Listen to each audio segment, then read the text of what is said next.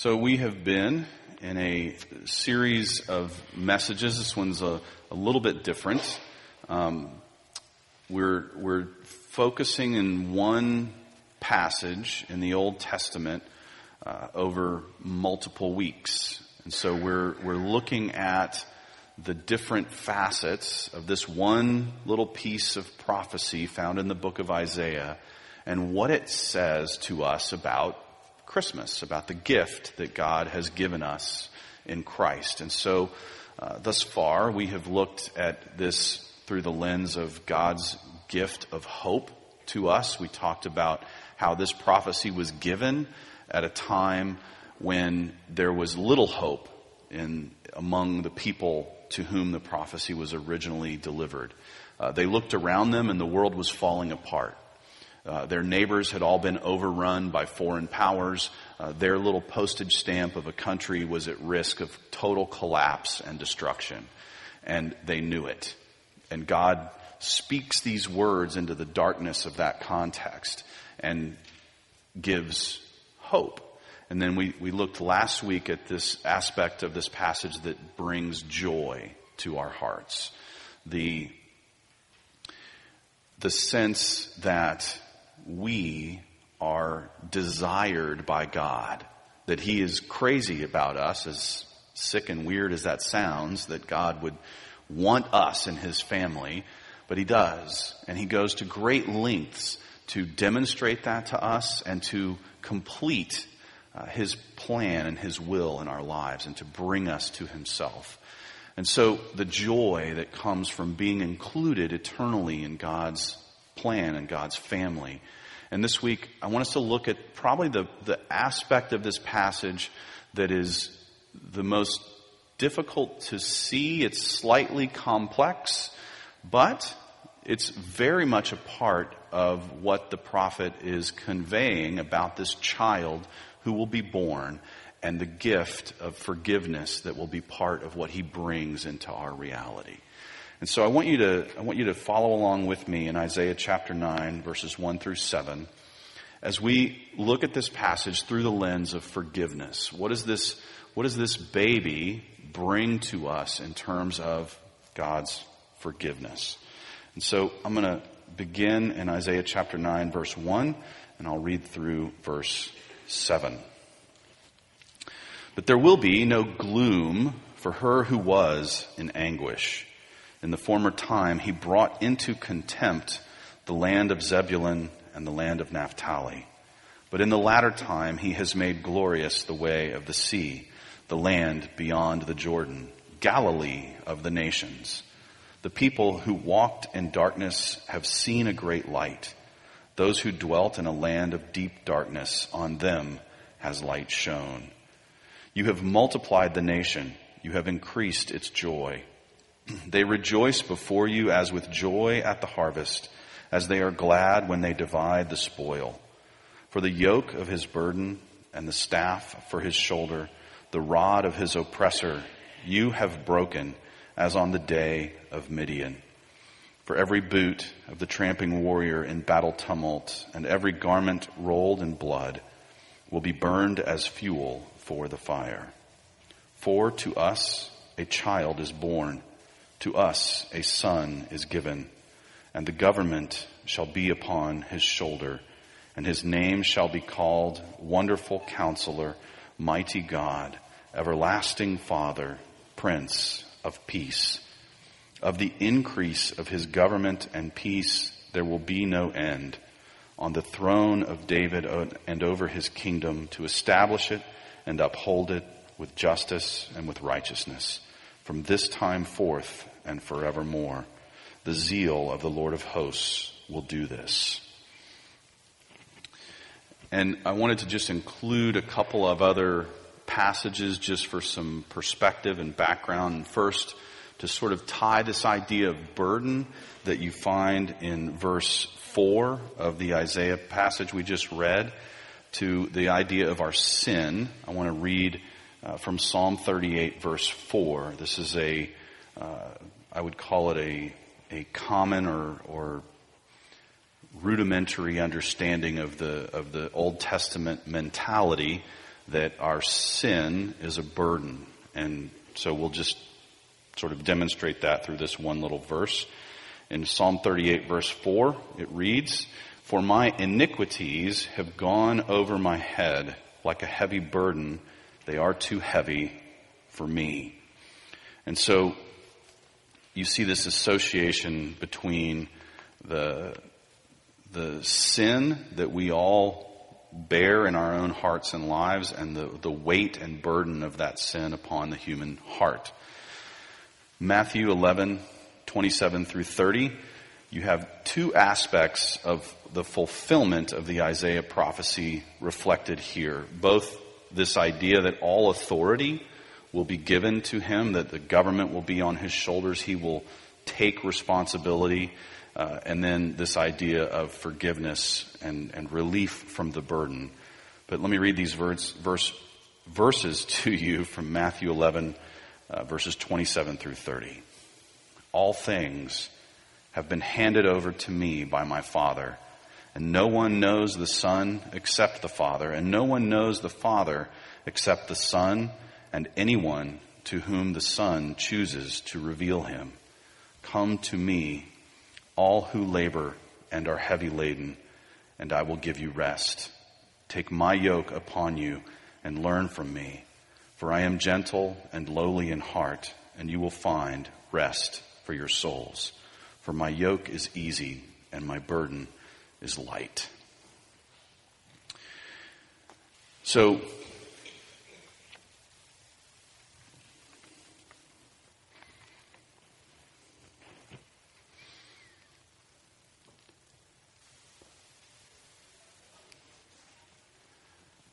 burden.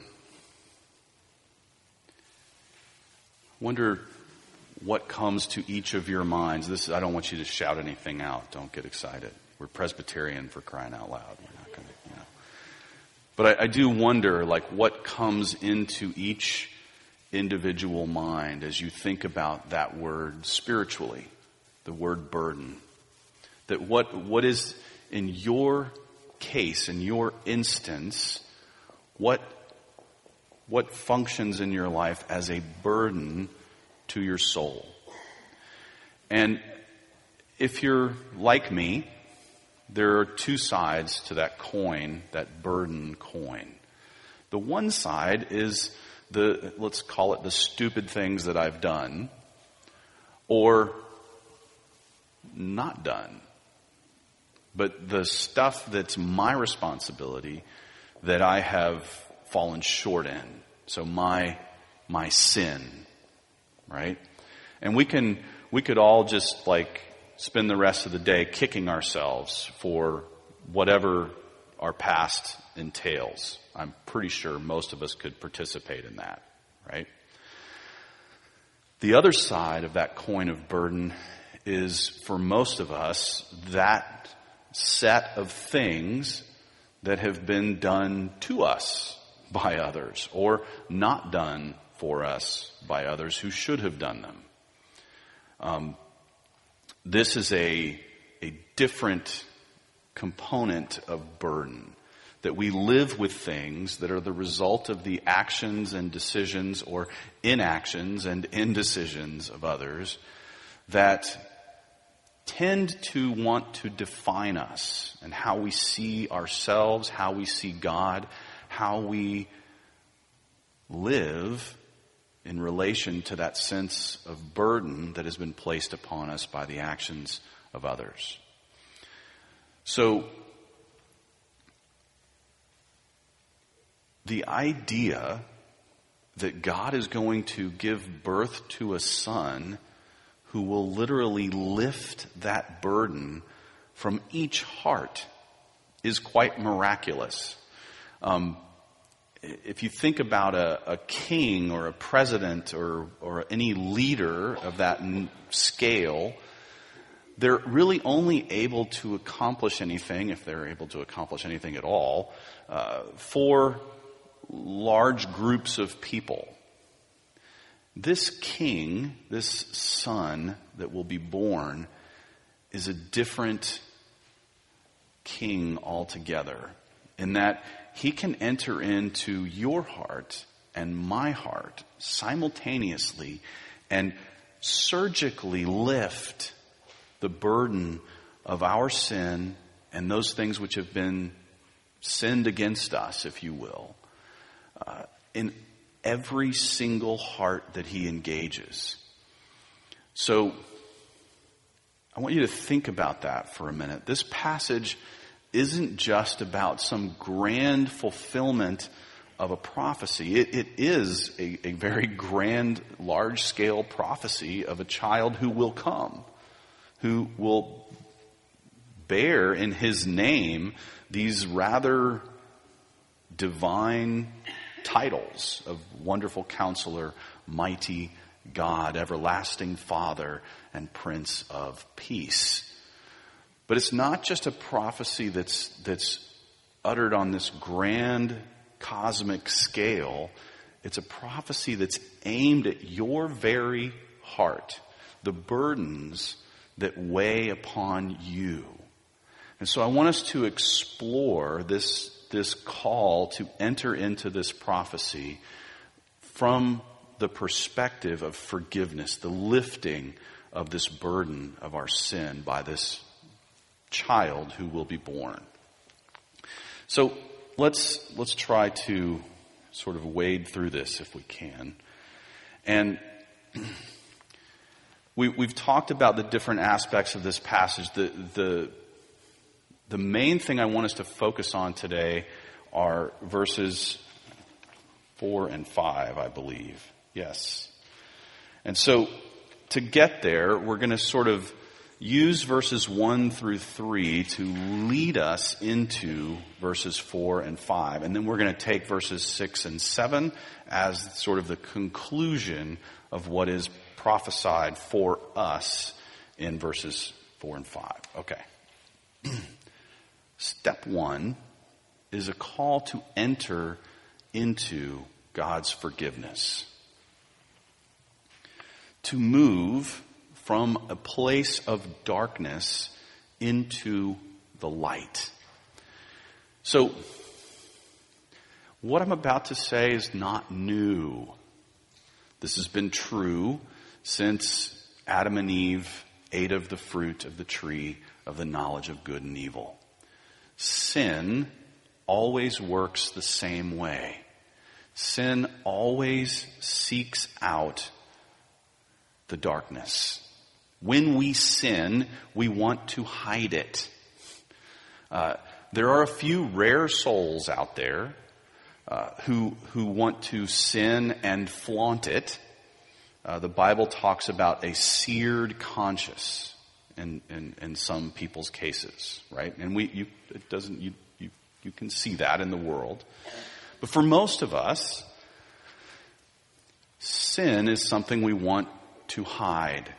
And if, if you want to look at us psychologically, there's a great deal of effort that we put into covering our sin. What, what's the first thing Adam and Eve did when they had sinned and they heard God coming into the garden? What did they do? They went and hid, right? And then right after that, uh, you get this beautiful expression of masculinity where Adam says, This woman that you gave me, right? It's her fault. I'm not responsible. Uh, you know, you gave me this hot chick and she made me eat this, right? So I just did whatever she wanted to do. And, uh, God was not terribly impressed with Adam's defense. He, he was not a good lawyer, but, uh, this is what we do. We, we want to either hide it or if that's no longer an option, or when that's no longer an option, we want to start casting blame. Uh, Adam was uh, pretty bold, actually, to not just blame his beautiful wife, but to blame God himself. Uh, this woman that you gave me, he had fingers flying in every direction, but this one, right? So this is this is Human Nature 101. Uh, this is not, should not be news to you. Um, you know, my, my favorite stage as a parent of the potty training is you're, you're not sure when they're ready, but when they, when they go behind the, the easy chair in the living room to do their thing, right? And they're hiding that, if they, if they know enough to go behind the chair to do that, they know enough to go to use the seat thing. You know what I'm talking about. It's just human nature to hide, to hide our shame. And so essentially, this prophet is saying, in the midst of that shame and in your places that are darkened where you hide, I want there to shine light. I want God's truth, God's grace, God's light, God's mercy and forgiveness to shine on those parts of you and your life. That we're to move from darkness to light, to give to God our despair. How do I say this? When we are in despair, in anguish of our soul, we do not tend to open up to others about it. Is that a fair statement? When we're depressed, that is, that is a very in, inward turning cycle where we want to sort of get away from everyone else and just turn inward into our own despair. And what's interesting in this passage is God starts there. He, he basically says this is universal to humanity, to, to want to turn inward, to hide our shame, to sort of retreat into darkness where no one can see what we're going through. And he says, I want those people to know my light will shine. And so we're to give him our despair and receive from him the hope of, of light and healing and grace upon the soul that would otherwise be retreated into darkness and shame and grief. We're to move from darkness to light, and we're to move from gloom to joy. Uh, this passage is um, powerfully accurate in the diagnosis of what our problem is and the application of what our need is. We need to be brought out of our shell and into the light and grace of God's love. Part of what you see in the word, in the way that this passage is worded, is there is a, there is a past aspect to our darkness and despair there is a forward looking aspect to our joy and rejoicing, same root word, in the future. This is a forward looking, hope giving passage. Part of that is that we're to give God our shame and the knowledge that this is a function of the past. It is done it is forgiven. It is taken. The burden is lifted. We'll see that in just a minute. But this idea that our past cannot define us. We have a new understanding of who we are in Christ that is very much future driven. How do I say this? I'm no better at this than you are. I don't tend to look at myself in a futuristic sense, in a hopeful sense. I don't tend to look at my spouse or my kids or my friends or my, certainly not my family, in a forward looking sense. I tend to see them in terms of what they've done to me in the past. That's who they are. And so I'm going to re- relate to them in such a way that I don't want to let them do that to me again. Does that make sense? The truth is, we have all been redefined in, in terms of who we centrally are. We're not defined by our past. We're defined by a future in Christ. And in that future is joy and hope and change and progress and renewal. All right. So to enter this forgiveness means to give him our shame as, as a function of the past and to receive his gladness of heart. You see this, he, this passage talks about the harvest. Joy as at the time of harvest. Hard for us to relate to, but uh, you got to think about this like a farmer. You work all year, and you get one day to see what your profits are going to be, the harvest. And when the harvest is done, you have this enormous uh, pile of grain in most cases. Um, and that enormous pile of grain, when you're all finished, is what determines uh, how you're going to live for the next year until the next harvest. So there's a, there's a point at that stage in the farming process where you're just relieved, you're thrilled, you're indescribably glad that all that work is over and you have security for the foreseeable future.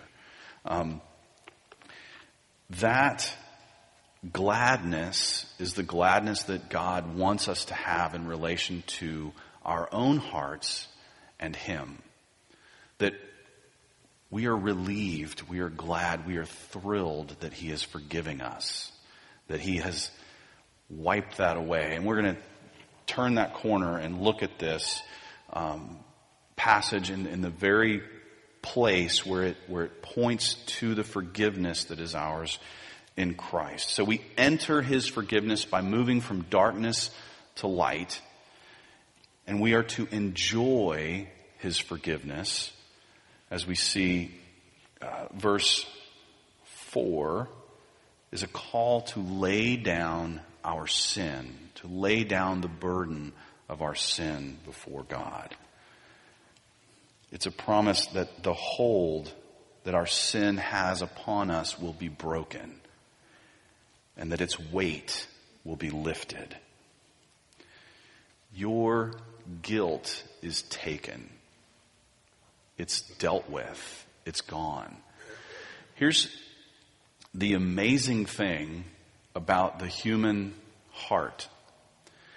When sin is committed, either by us or against us, we tend to feel guilty. We tend to feel burdened. We tend to feel the weight of that transgression. Whether we did it or someone did it to us, it bears weight upon us. And the, the central message in this passage, that will be lifted. Its hold will be broken. Its grip will be released and its weight will be taken off. And so we have this prophetic promise that our sin will be taken away. We can lay it down before God. And did you see the part of the passage? This is where the passage gets a little bit weird, but it talks about like garments rolled in blood, warriors' boots for the battle, and garments rolled in blood will be burned as fuel for the fire. Did you see that in there? It's kind of a a bizarre metaphor um, for us. Uh, but I'll just remind you, war was a much more present reality in the ancient world than it is for us. Most of our wars take place in places that we'd never heard of until we started dropping bombs on them. That's where most of our wars currently take place. In this day and time, wars took place all around you. And against your village or city. It was a, it was a common reality. And so this idea that you have to fight to protect what is yours, that you have to defend what is yours against an invading force, that there's a constant sense of vigilance about being human. I, I believe what Isaiah is pointing to here is our striving. We talked a little bit about the self protection earlier, that we're all involved in this covering behavior. We don't want other people to see our shame. Added to that is a constant sense of striving in the human heart to be okay, to be accepted, to be approved, to be clean or perceived as clean uh, by others, by God, what have you. The people to whom Isaiah is prophesying were striving on all sides. They were striving to survive in their political context, their geopolitical context. They were striving to stay in God's favor because some of them, the better ones anyway, believed that the only hope they had for survival as a nation was their obedience to God. So if we, if we please God, He'll, He'll preserve us was sort of the mentality.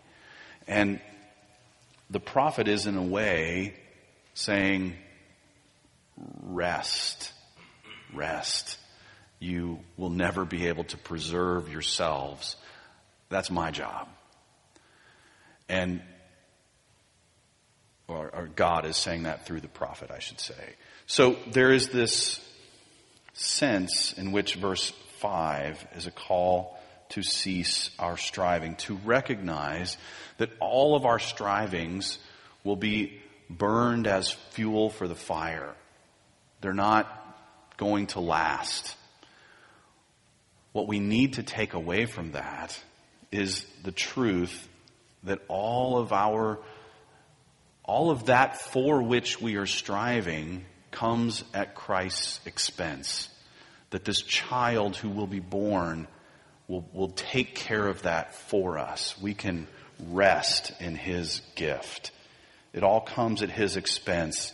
It all comes by grace. And we talked last week a little bit about that reference to Midian in that passage in verse 4 is a, a reference to a battle in the book of Judges where Gideon uh, is, is called to go to battle and God says, but don't take your whole army. And he starts like honing down the number of men that Gideon can take. And Gideon's facing, you know, 10,000, 20,000. I don't know how many troops he's facing, but there's a lot of people with, with swords in this valley. And God says, just take 300. Like, what? I don't think that's really smart, but okay. And they, they break some clay pots and they light some torches in the middle of the night the enemy comes running out of their tents, and as they run into each other, they're killing each other. They think that the guy they're running into in the dark is the enemy in their camp, and the army literally defeats itself in the middle of the night in the panic that ensues. And God says, That's how this works. I, the battle is mine, says the Lord. I will grant you victory at no risk to yourself.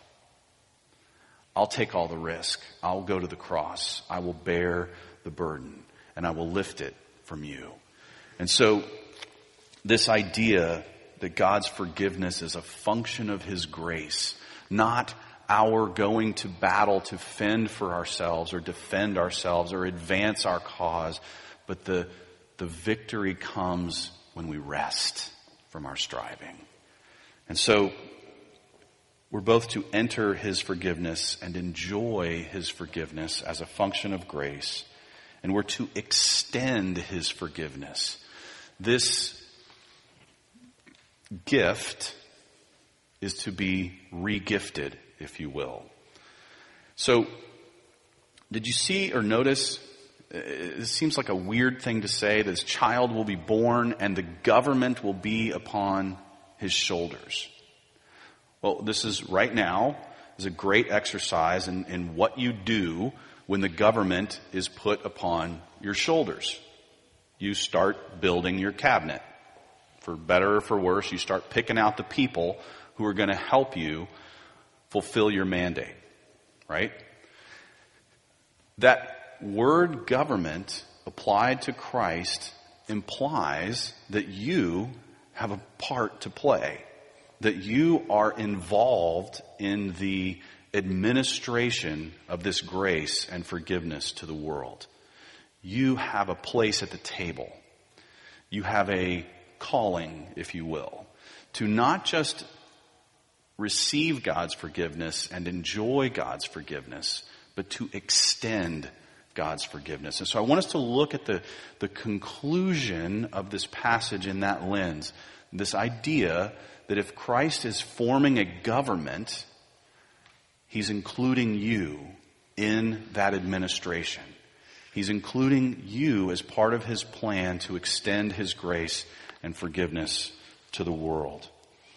You are to follow his lead as the authority, as God's presence on earth. We're to follow Christ's lead in that we are called to be a, source, to reflect who He is, to be a source of wisdom and strength to those around us. He is called Wonderful Counselor, Mighty God, and He's laying upon you that mantle of authority. He's giving you a part in the application or replication of that calling to extend wisdom and strength to those who are around you, to be a source of stability and peace in the lives and hearts of those around you.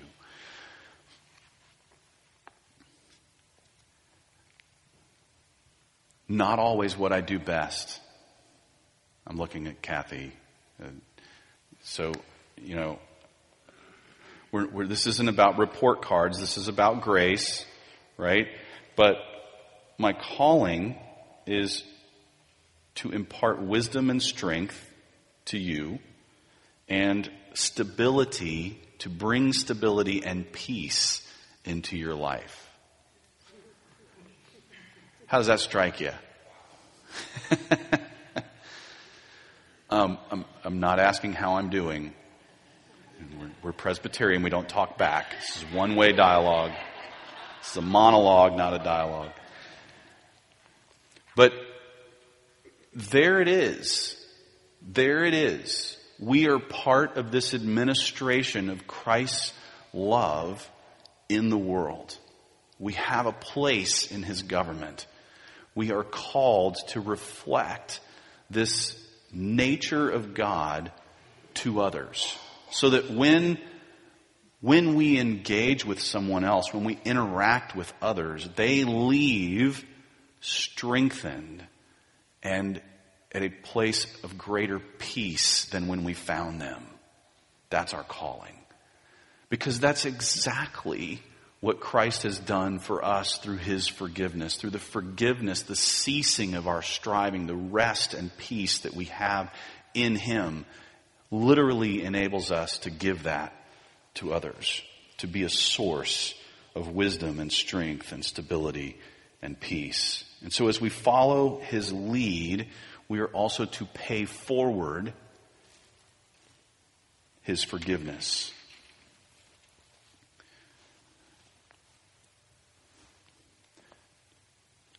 think back to that burden that is different for each one of us. The burden that comes from what we have done or not done, and the burden that comes from what others have done or not done to us. Think about that burden being lifted in Christ.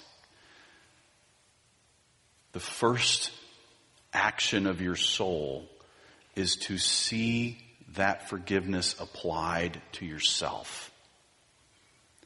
And it's, it's not the same as forgiving yourself. Does that make sense?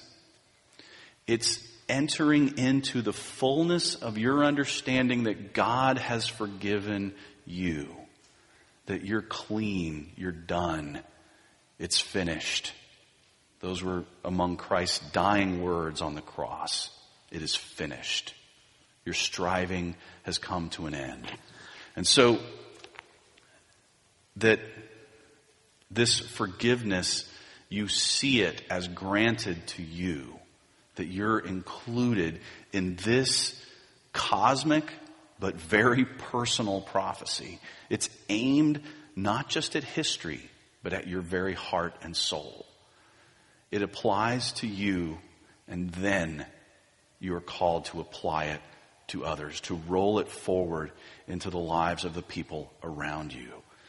This is no small thing to forgive. This is cosmic again in scale. It, it, sort of goes from this cosmic prophecy to a very pointed place of the burdens in each of our souls and then explodes back out into the call to forgive, to universally forgive. I, I will just say this. I, don't believe that forgiveness is easy. I believe that forgiveness is very hard work. And it involves drilling down into the core of who we are and letting God's forgiveness be poured out there. And then we can begin to have a scope for the uh, understanding for the scope of forgiveness that's called from us. But I'll just, I'll try to leave you with this. This prophecy is not just about the coming of Jesus.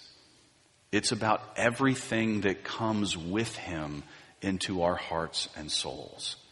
And so it is about hope. It is about joy. And it is about forgiveness.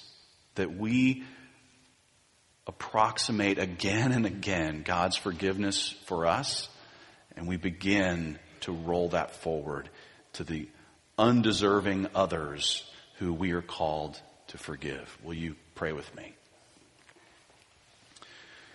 God our Father, we marvel at your word that you pack into a few verses all of these cosmic universal truths and then you bring them down to the point of a pen and poke them into our hearts and souls at the very places we need them. Lord, thank you for the forgiveness that is ours in Christ, for sending this gift into the world to bring hope and joy and forgiveness to our hearts and souls. And teach us and lead us into rolling that forward into the lives of those around us, that they might be more strengthened and peaceful as the result of interacting with us. May we be those who receive your light and shine it into dark and hurting places as you have done to us. In Jesus' name we pray. Amen.